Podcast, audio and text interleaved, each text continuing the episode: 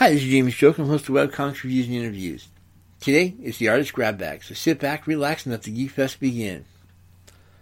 One of the things a lot of artists forget to do is that they need to do their own research and setting up. That is, they need to establish some level of consistency within the comic. This is important for a number of reasons. If you want to get a really interesting education in this, go to IMDb, track down a show called The Code, and look at the reviews and goofs section. What you're going to find is a lot of military people did not like the show because they kept screwing up uniforms. Yeah, uniforms. You had women in office setting wearing stiletto heels. Not only did this create a regulation issue, a safety issue, but it also created a Foley issue. They actually couldn't get the stiletto heels to go in sync with the actual video sometimes. You had situations where people were having their caps worn in non-regulation manners. And yeah, the code is all about the regulations. It was a freaking lawyer's office in the Marines. If they didn't care about getting the regulations right, who would? You know what I mean? At some point, you even had the fruit salad, the awards and ribbons and all that on the person's chest. Made absolutely no sense. You you had a person who'd never been in the infantry. They should not be wearing a combat infantry badge. You know what I mean? All of these little inconsistencies to- ended up driving the viewers nuts, and well, it didn't help that there was a lot of other issues with the show in terms of writing and character, but the big one that everybody pretty much nailed it for were the uniform issues. And when you're dealing a military show, that's a major problem. If you're doing this as a comic, it's even worse because a lot of those decisions are straight artistic choices. And if you make too many of them over a particular period of time, well, all you're showing is that you don't really care about the comic. And well, if your comic is to be used for a portfolio or if you're trying to basically build it, you're trying to get a little bit of money from it, showing that you don't care is going to translate to the readers showing that they don't care. And the way that a reader shows that he don't care is he doesn't read. So if you're trying to use this as a portfolio, you take this to a future employer, he sees that you do not care about your comic. You know, at that point, why should he care? He's got properties that are very important that need to be drawn a particular way. He's got vehicles and weapons and other things that over time people have come to expect to be drawn in a particular way or style. And all of a sudden you're coming in and you don't care about stuff in your own comic. You know, how's that going to, tra- what's the employer going to think? And again, if you're trying to build this into some sort of commercial venture, even if it's just simply enough to get pizza, and you're showing that you don't care, you know, why should anybody click on your ads? Why should anybody go into your site in the first place? You know, you need to have some sort of level of consistency within the comic. You're going to need to actually set back and actually do a little bit of research, figure out what's going on, have a little bit of fun with that research, and then try set up some sort of visual Bible. Obviously, I'm going to do a plug-in for how to create a comic workbook. Yes, there will be links in the uh, show notes. But the key here is you need to have something that shows that you care. If you care about it, if you have passion, if you absolutely build the world's greatest world and you do it in such a way that when you screw up, all of a sudden people are going to be going, oh my gosh, what's going on next? You've done your job. Those details add up over time, and the more details you have, especially if you're consistent with them, and yeah, I know you're going to get tired. You can actually build a drinking game off of that word alone for this episode. But if you can actually be consistent with what you're doing, all of a sudden you're going to see a lot of readers caring. You're going to see people that you want to be hired by being impressed by what you're doing. And more importantly, you're going to be having a certain level of fun in there as well because you're going to be trying to set up details that people are going to catch. And like I said, if you're consistent with a lot of trivial stuff, people are going to find out that when you hide, shall we say, another example here is Marvel Comics. They actually had to recall an entire issue from the book stands because one of the artists had included certain language in the library. It only showed up in one panel. You had to look at it a certain way. And unless you knew exactly what you were looking for, you would have missed this particularly interesting language. But the bottom line is, it was there.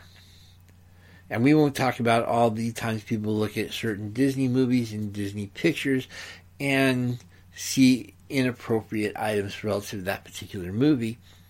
But the key here is the only reason they're noticing those is because there's a certain level of consistency and people are taking advantage of that to all of a sudden make an interesting point. You know, obviously you as a writer, or sorry, you as an artist, need to allow for that and actually have a little bit of fun. And yeah, to a degree you are becoming a writer of the comic just as much as the writer is. You know, you're establishing some really cool stuff going on that is going to have some interesting fallout later on in that particular comic. That's cool. That's exactly what you want to do. If you have a ray gun that you built a particular way, and all of a sudden somebody has a slightly different model, all of a sudden you've created a little bit of an interesting plot twist in there, and people are actually going to follow that. So consistency needs to be king. And don't think that you have to keep this as a straitjacket, you know? My personal favorite example has got to be Janet Van Dyne, aka the Wasp.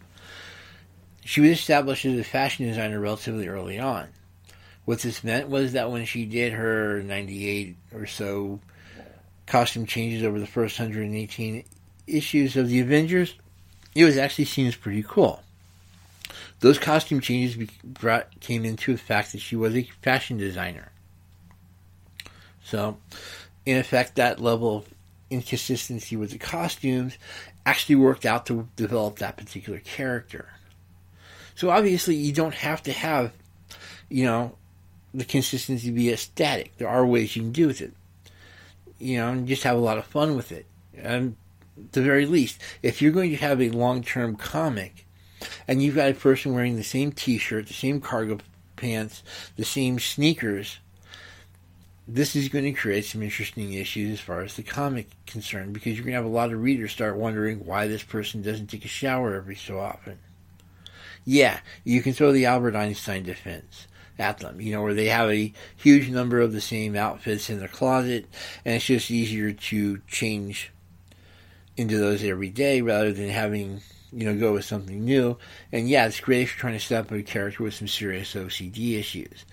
But you don't have to be hardcore consistent. I mean, you don't have to have that as a straitjacket. It's not a static part of the comic. Have some fun with some of those aspects. Just the point here is that, you know, you're not going to have a new car every day. I mean, I hate saying take a page from the A team, but you know, just because a car, uh, car has some major damage taken to it doesn't mean it can't show up later in the comic. It's just a matter of taking it to the right repairman. He does a lot of magic, in some cases literally, and you get the car back. Just look at how many times the A team van had really bad stuff happen to it, all the way from minor little fender benders all the way to it actually got exploded a couple of times. And yet, B.A. Baracus was able to fix pretty much anything. Straight up, I swear the guy was a freaking mage. But because some of those repairs are just simply not possible given the time constraints. But just have fun with it. And today's podcast is all about helping you be consistent to at least some degree. All right, let's start looking with the people clothes people wear. Like you pointed out, obviously you're going to want to have some sort of change over a period of time, which means you're going to want to establish that each character has their own particular style and that their clothes tend to be within that particular style. You know, if you got somebody who does a lot of weird Hawaiian prints, t-shirts, and shorts, well, even though you'll probably end up keeping the shorts relatively consistent, you'll probably be changing the costume, or you'll be changing the Hawaiian print and maybe the shirt every so often. You do not want to create a Scooby Doo situation where these people have. I mean, seriously, where these people keep their clothes? I mean, did you ever see any kind of luggage in that van? I mean, if you wanted proof that these people were on some seriously good grade drugs, the fact that nobody cared about their appearance whatsoever and had any kind of clothes other than what they actually wore is probably the best sign of it. The problem, of course, is that when you start dealing with the simpler comics when it comes to their character design, like, say, Peanuts, the same basic question tends to get raised. Just how many of those shirts did Charlie Brown have? Because you know he had parents. You know the parents were making him take showers every so often. So he's presumably changing his shirt out at some point. And what's really weird is all these kids had the same level of OCD. They all wore the same clothing on a consistent basis. I'm not sure, too sure about Pigpen. But other than that, you know, straight. All I'm trying to do is point out that the clothing obviously is something you're going to want to be in the same general style, but at the same time you want to want to change it every so often. The exception, of course, is if you happen to be dealing with uniforms. Uh, military uniforms are an obvious example because each branch has their own color and has their own scheme, and even when you start looking at particular MOSs, you know, like the infantry, for example, they have their own modifications to their particular outfits. Plus, on top of that, some of the different branches do their do their uniforms a little bit different. Just notice how many tear off patches the Air Force has, for example. Just pointing out that each different little uniform you set up for each different branch of service is going to create is going to add to that world because at that point you can establish what that person's military status is and general idea what that person's skills are. So if you're trying to set up a Navy cook who has some special forces background, hey, it becomes an interesting plot twist rather than, well, we were expecting it. So, just have some fun with the clothes. If you are going to set up military services or even people like, say, uh, janitorial staff or anything like that, you're going to want to have them have a particular generalized uniform if you're dealing with a superhero team, yeah, you're definitely going to be wanting to set up some sort of uniform, but you can have a lot of fun with it. I mean, consider the X Men. the only thing you know nine times out of ten, if you have three characters and one of them has an X on their outfit, odds are that's the X Men. You know. But even when you start looking at the other superhero teams, you tend to notice that they have some general um, uniforms that they keep in mind. You, uh, Avengers, for example, most of their outfits tend to be, you know, cover pretty much everything. Some of them even have loose clothing. They also tend to be a little bit better defended than other characters. You know, that you look at the Fantastic Four, unstable molecules plus everybody has pretty much the same outfit. Even Benjamin Grimm has the same colors as his compatriots. So, and if you don't think that there's not going to be some sort of historical research in here, just look at, say, pole arms. It might, you know, we're talking a stick that's basically 8 to 14 feet long, sometimes a little bit longer, rarely shorter, and you had entire companies of these people. You know, these people were usually set up there specifically to deal with cavalry. On the other hand, if you want to look at somebody who's a little bit more of a melee fighter, look at the Spartans. Obviously, if you set the Spartans up against the cavalry, the cavalry is going to have all sorts of fun just mowing through the Spartans. You know, I don't care how good those shields, good their swords were. The basic point is, is that you had to have each one of them had to be set up for a particular historical situation. The Spartans were really great when we deal with the Greek wars because everything was pretty much hand to hand. You know, a shield, a sword, perfect. On the other hand, if the we start dealing closer to the Renaissance, all of a sudden, yeah, those shields and swords aren't going to be that really great against the cavalry. And heck, you start throwing up against a couple of cannonballs, yeah, you're going to see a lot of dead Spartans in very short order. You know, part of the reason we have you don't bring a knife to a gunfight. Check out what happened in the Wild West. You had a pistol, somebody's charging at you with a gun. Remember that scene from Indiana Jones where he basically was just too tired and said screw it and shot the swordsman that was charging at him? Yeah, that's why you don't bring a knife to a gunfight. So, just pointing out that if you're going to be, you know, here's where you start doing a little bit of research. Sometimes you're going to find some really cool stuff in the military arc. So obviously you need to do some research, and here's where it's going to help paying off. However, this doesn't mean it's not going to be the other area. Another area you can have some serious fun with is pajamas. Yeah, I know this is one of those little minor things that drives me nuts every so often, but you have people who pretty much don't wear pajamas, and I'm not talking.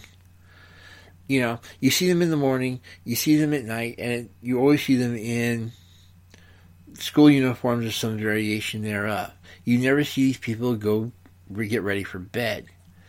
Uh, yeah, occasionally you do, but generally speaking, when you see characters in comics, you don't see people that have any sort of bed clothes. Look, and yeah, I'm including nudity as an actual type of bed clothing here. Pajamas sounds sort of silly, but when you have somebody, when you see somebody at breakfast time and they're wearing their school uniforms already, you know, it's going to sort of put you out if it happens way too consistently. You actually want to see these people running around in pajama bottoms or pajama tops. You you show this person's bedroom, you actually want to see this, and you show them late night. You want to see what they're sleeping in. You know, way too many comics have these late night comics where they have people running around in whatever their battle uniforms are or their school uniforms, or basically stuff they wouldn't be wearing to bed. You know, straight up. Uh, straight up. Even with me, you'll see I'm, you know, once I've eat, eaten dinner, once I've did, done the dishes and I'm getting ready to just watch TV or write at night, hey, I'll sleep in my sweat sweat bottoms or sweatpants. You know, this is not something a lot of people don't do. Heck, you see it happen in TV shows all the time. So yeah, if showing the characters pajamas and having a consistent suit of those pajamas is actually a really great way to set up some really you know something say something about the character straight up if you have teenagers odds are they're going to be wearing minimal pajama on the other hand if you have preteen set obviously they're going to be going for the full set you, you know heck if you're really young they may even have those little bunny slipper things they're part of you know yeah of course, when you start getting the adult scene, pretty much every adult wears something different. So it's just a great way to establish character as well as establish a little bit of consistency again within the comic. So if you're setting up your Bible, this was actually not a bad idea to have see what the character looks like in their pajamas. Weird concept, I know, but hey, I'm a weird person. Leave me alone. And just as much as you define a person's clothing, you also need to look at what they use to, what their tools are. In some cases, we're looking at weapons. You know, if you're dealing with the military, the guns, the knives, the largest ordnance, heavy ordnance. You know, all these need to be really well defined. You know, the really fun thing is that you're going to see that a different person will handle a particular weapon differently than somebody else, usually. You can actually tell a lot about the person about how their weapons look. If you have somebody who, for example, is a little bit of rust here and there, has some dirt all over the weapon, so on and so forth, this is obviously not going to be a neat and tidy person. On the other hand, if your weapon has a little bit of extra edge to it, you know, look at swords. You know, obvious example here are the Jedi versus Sith sabers. Sith, for example, tend to have red lightsabers. It's a defining trait of that particular group. If you start looking at fantasy, you see evil characters tend to have all sorts of jagged edges to their particular weapons. Again, nothing says evil like a jagged wedge. You know what I mean? But this applies to the other tools as well. Don't pre, you know, if you have somebody who has a really cool little lockpick and uses that all the time, and it even has its own history, it's going to show by having a distinct appearance. And that little bit of distinctiveness is going to add to that particular character, especially if you're trying to establish whether or not they're a doppelganger. This can even apply to how they carry these particular weapons. Consider if I have a sword I carry on my uh, on my waist or one on carry around on my back. Which one of these two people are you going to want to not deal with? The odds are it's going to be the one on the person who carries it on the hip. On the other hand, if you have somebody who carries it on their back, well, we've hit the point where that's become a visual trope and that establishes that person is an assassin. Go figure. So, when you start looking at the various weapons, tools in, of the trade, you're going to be wanting to look at the conditions, what they look like in general, and how they're carried. All three of these things establish a certain degree of personality, as well as a certain degree of, well, let's just say, call it a risk factor. So, you know, that equipment again helps to define the character. Vehicles are another issue. Let's get real. If you have any kind of vehicle, it's going to define something about the comic. I don't care if we're looking at Batman's Batmobile. You really want fun, look up the Superman mobile. It looks like a submarine with hands. You know? Wonder Woman, Invisible Jet. And of course, let's get real. The invisible jet actually adds to the world because it makes an interesting statement about women being invisible. Seriously, what is it with all the women invisibility powers? Anyway, the basic point here is that you've got a woman who should be out and should be obvious, and she's running around in a invisible jet. Seriously, what kind of statement does that make? But you get the idea here: is that the uh, vehicle a character has will make a major statement about the person.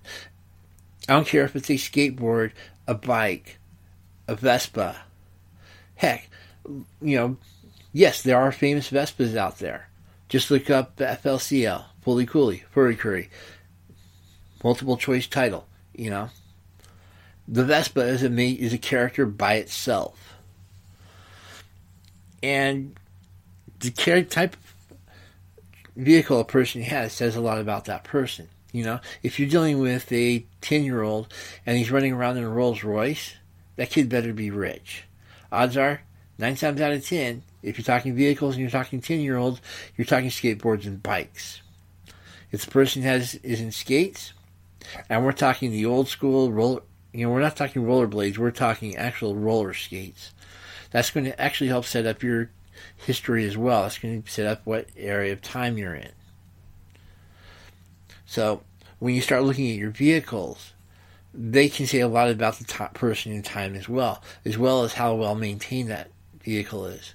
Again, going back to the Scooby machine, you know, the mystery machine. Straight up, did this thing actually ever get washed? I mean, think about that for a sec. We saw it all over time. We saw it at the beginning. We saw it at the end. Sometimes we see it during the middle but it just stood out. You know?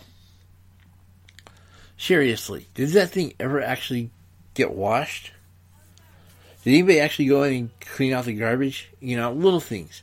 Maintenance may sound silly, but it's going to add up over time, and it's going to again show the lack or intense how much maintenance there actually is on that vehicle. You know, compared to say the Mach 5 from Speed Racer, how much maintenance that thing went under. And of course, we also saw that thing do a lot of stuff. In Batmobile, dude, uh, straight up, we know Alfred has some serious mechanics chops. So, again, it may sound like a trivial point. Actually, no, it's not. Vehicles establish a lot about the person. I don't care if it's a skateboard, a horse, a Vespa, an invisible jet. Vehicles establish a lot about personality. And this is something you also need to research because you want to make sure you get the historical areas areas right. You want to make sure you get the details about social socio-economic status right. You know, you don't want to have a person in the slums running around in a Rolls Royce. Conversely, you don't want to have somebody, you know, you're trying to establish as rich running around in a Ford pickup. Nothing against Ford pickups. I love the trucks, don't get me wrong, but it's not something you see a multi billionaire running around in. You know what I mean? So, when you start establishing a character, figure out how this character is going to get around, how much maintenance they put into that vehicle, and make sure they have one. You know, even the Amish have their buggies. You know what I mean? You keep hearing that environment is a factor. Well, again, this is something that you as an artist can have a lot of fun with and not necessarily always in the right way. Here's where things get really complicated really quick. Basically, you want to match the person's environment to the actual person, and you want to have some fun with it. Um, consider, for example, if somebody is has a Spartan environment, you know, a bed, a TV, maybe a TV, a desk, and nothing on the walls. What's that say about that particular person? Obviously, this is somebody who's not really interested in living, or he's just simply not at home a lot. You know, for one reason or another, he doesn't really care about his very specific environment. At the flip side of this, you have the hoarder. You know, somebody who has like stacks of newspapers. Again, details matter. What's that say about the person? That person's obviously going to have problems letting go of stuff. That person is going to be somebody who's being more worried about being prepared than actually living. You know? Little details, sure, but all of these are going to add up over time. Uh, you know, even if you have a person who has a rundown apartment, but they keep, you know, one particular area is very well maintained obviously that one particular area is very important to that person. That's where they do a lot of their living. They put a lot of maintenance in that area. Uh, compare, for example, dirty dishes. If they have a ridiculous amount of dirty dishes, yeah, this is obviously not somebody who does a lot of cooking. Because the person who does a lot of cooking is going to be keeping their dishes very well maintained, is going to be washing them all the time. Little details heck, if you want to establish a bachelor apartment, does it come any easier than milk crates and boards? You know? You want to have a chair? Here's your milk crate. You want shelving? Milk crates, boards. You want to set up a desk? Stacked milk crates. You want to have a audio visual center? Again, milk crates, boards. You know? Having that level of thing, heck, even having a big giant one of those cable spools is a major fashion statement in and of itself. Little details, yeah, but a lot of these to add up over time. Again, if you're trying to establish that the person is rich, well off, so on and so forth, the irony is that these people will have a lot of empty spaces, but those walls will be very well decorated. When they have desks or drawers or what have you, they're going to be very fancy. We're basically talking a difference between milk crates and boards uh, versus straight out the IKEA catalog. On the other hand, somebody has a lot of collectibles, a lot of knickknacks, a lot of tchotchkes all over the place. That's going to define that person as well. You know, if I have a lot of Warhammer figurines all over the place, Obviously, we're talking somebody who's very tactical minded, somebody who's very well organized, somebody who spends a lot of time painting. You know, that's an actual skill, painting is. And it can actually be used to have a lot of fun with. Conversely, if you have somebody who has more, you know, wrapped everything in bubble wrap or plastic or whatever, this is somebody who tries to keep their house as low maintenance as possible and spends way too much time cleaning. I mean, straight up, there's a lot of things you can do that will set off what the character looks like. And when you're starting to establish bases, the same thing applies. Uh, consider an infantry base versus an Air Force base, for example. The infantry base has a lot of wide areas, but that's because they can use those areas for field training exercises or they'll set up ranges for shooting practice, or they'll have areas where you can actually practice demolitions. Heck, they'll even have forests on the area so they can practice stealth skills. The key here is that when you start looking at an army base, you see a lot of areas that are set aside for training for one particular skill or another. As opposed to an Air Force base where all of a sudden you've got these big, huge areas, but they have roads throughout them. Obviously, we're setting up places where planes can land.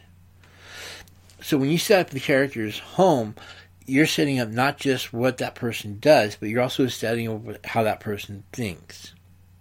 And when you start looking at how you draw your bases, how you draw your apartments, how you draw even your, uh, you know, tents out in the woods, all of this assigns certain qualities to that person's personality as well as how they do things.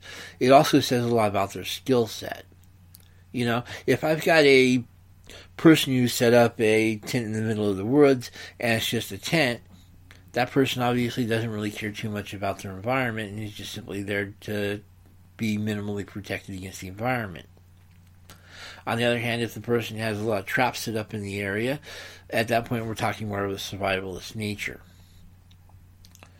Again, little details, but you're going to be finding out that a lot of these little details add up over time, and it's important to have them drawn down somewhere. Even if it's just a one off, that can say a lot of person it might actually be used as a plot point later on. And of course, there's the oh so fun food topic. For how you set up the food is going to be saying a lot about the person, and it's going to be saying a lot about that person's wealth, and it's going to be saying a lot about that person's environment. Because that people tend to look at what they eat as a lot of major indication of where that person is. I mean, you've got to value that. If I have somebody re- who eats a lot of fruit, for example, obviously this person is going to be hyperkinetic. Fruit has a lot of sugar in it. That sugar adds to the energy level of that particular person, so on and so forth. If, on the other hand, we're talking about a larger person who tends to eat a lot of carbs, you know, Twinkies, Hostess snacks, basically sweet stuff or stuff that just simply has a lot of carb value to it, yeah, that person is probably going to be more fat than they are going to be muscular. On the other hand, if we're talking somebody who eats a lot of meat and is still a large person, yeah, that person is going to be more muscular than they are fat. In comics, you need to realize that people are what they eat. And that's an important point. I mean, we're not talking just going onto the Food Network and looking at what the cool stuff is and translating that into your comic yeah, that sounds sort of cool, but unless the person you're dealing with happens to be some sort of gourmand, uh, that's going to come off as sort of silly. Conversely, if you are setting up a cafeteria, well, the food that's being presented and is being served in that cafeteria is going to be saying a lot about the school. You know, if you've got a school that happens to be just real basic, I don't know, Salisbury steak, basic vegetables, you know, cartons of milk, that's obviously a low end school. They don't have the money to actually spend any real money on their food budget, and so they're trying to get by with the absolute minimum they can.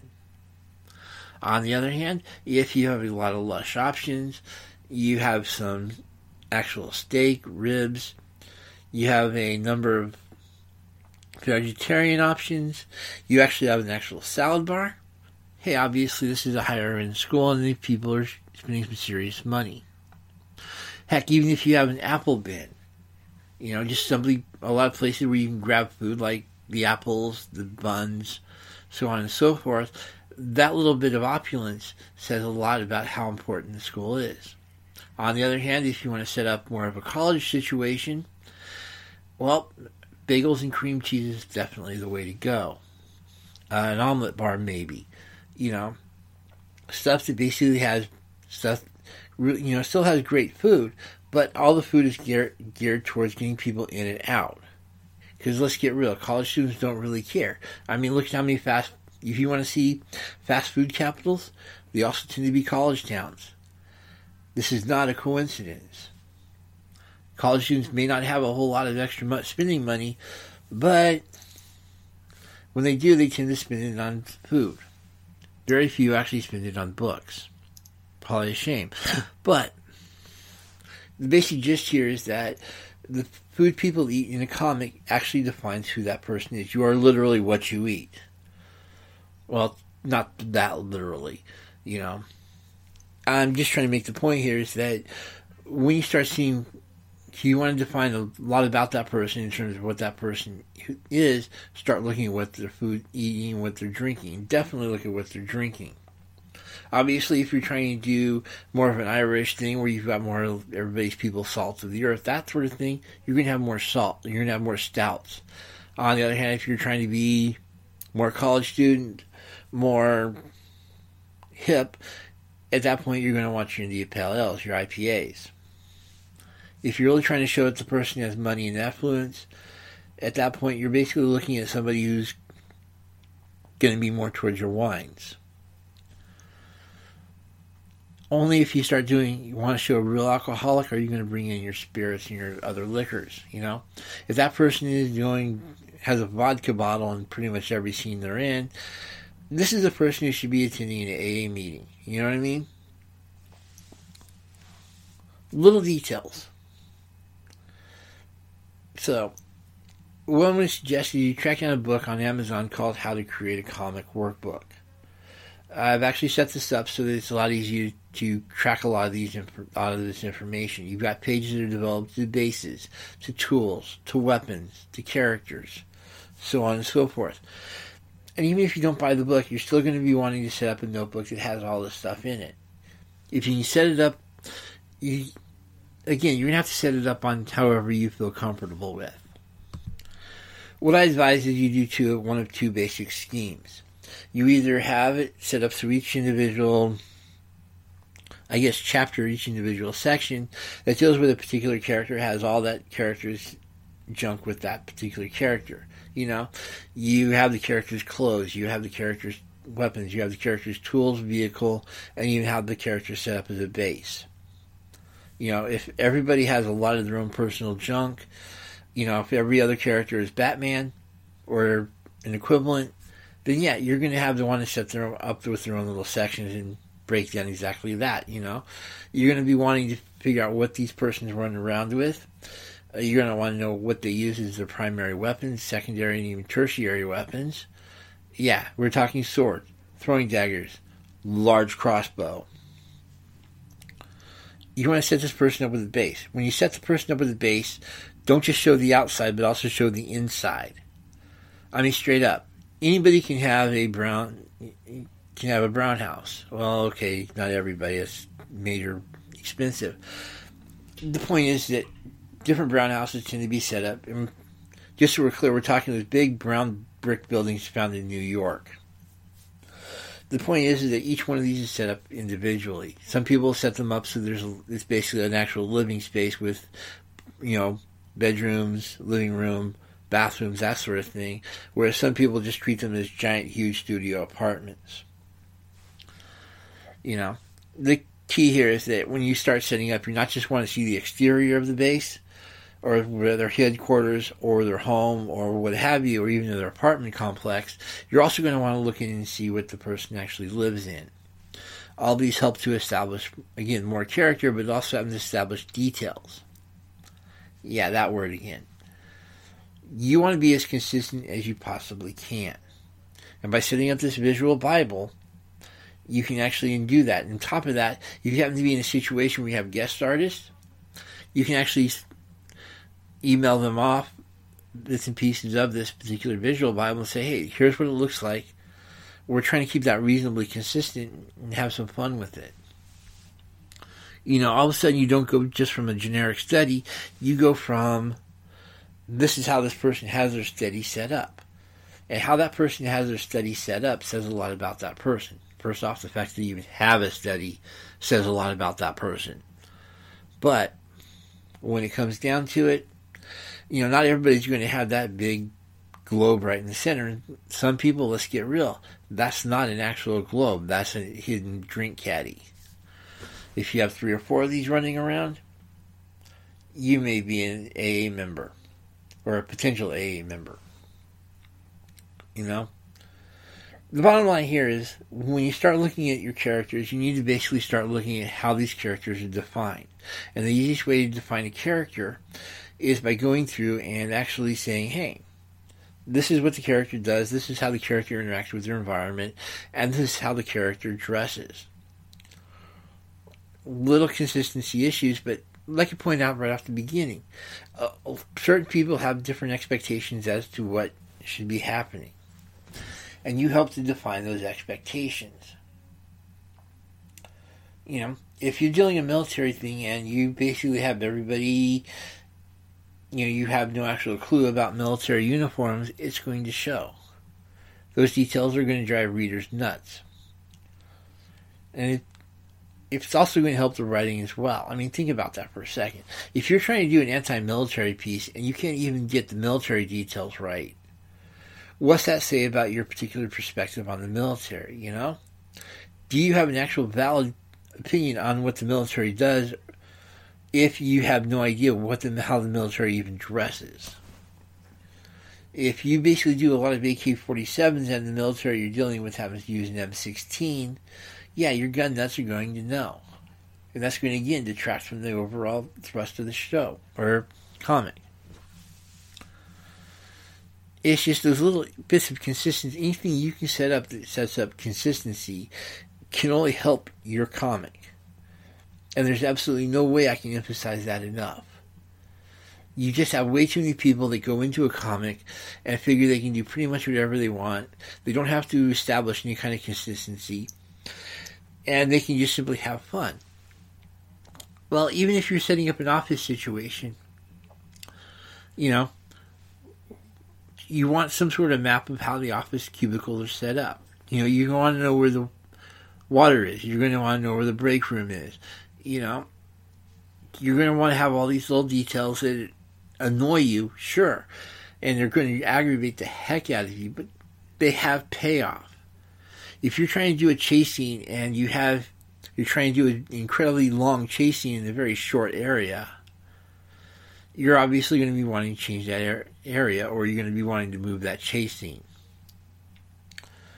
I mean, if you've established, gone through and established that you have a cubicle area, and all of a sudden you're having a chasing through this, and all of a sudden there's no cubicles, it's going to take the reader right out. But here's the important part: is that work is worth it because at the same time, if you have those, make sure those cubicles are in there. First off, you have little in built-in obstacles to the chase. You know, on top of that, you may have areas where you can actually go through and grab items that are in the particular cubicles and use them as weapons against whatever chasing you. You know, if you know somebody, for example, is a if you establish somebody is heavy into weapons and is going to have a weapon no matter where they are, odds are they're going to have a couple of knives in their drawer at work. You know, backup. Or they may have tasers, or they may have mace, or they may have anything on a long list of small items that you can put into a drawer that also count as a weapon. All these little details can only help whatever you're trying to pull off in the comic. Again, if you're trying to be pro-military or anti-military, and you get all those costumes right, you get all those uniforms right, you get all the people that should have those little blue, light blue braids right, and the people who shouldn't have expert infantry badges don't have them. That establishes a lot of really cool cred as far as you're trying to make your points. So, just something to consider here. Have some fun with your details. Set up some sort of visual Bible, stick to it. Know when to deviate from it, know when to stick to it. You know, the details should not be straitjackets. You should always be worried more about artistic license versus artistic restraint. But this does not say that you shouldn't have some, you know, exercise some artistic restraint along with your artistic license. You're going to have to figure out where that balance is. And the sooner you find it, the better. So, tonight's takeaway be consistent, all I'm asking. Have some fun with it. Set up a visual Bible so you have something that acts as a reference. Do this, and I think you're going to find out your comic is going to be a whole lot better. If this has helped, please visit patreon.com slash two sparrows, T-W-O. Uh, you'll find some really great tips, some a couple of uh, interviews. Heck, once in a while you might even find a bonus episode there. All in all, please support the podcast by going to patreon.com slash two sparrows. Also, I advise checking out amazon.com for the how to create a comic workbook. And that should actually help you a lot as well. So, all said, have a good evening. I'll talk to you later.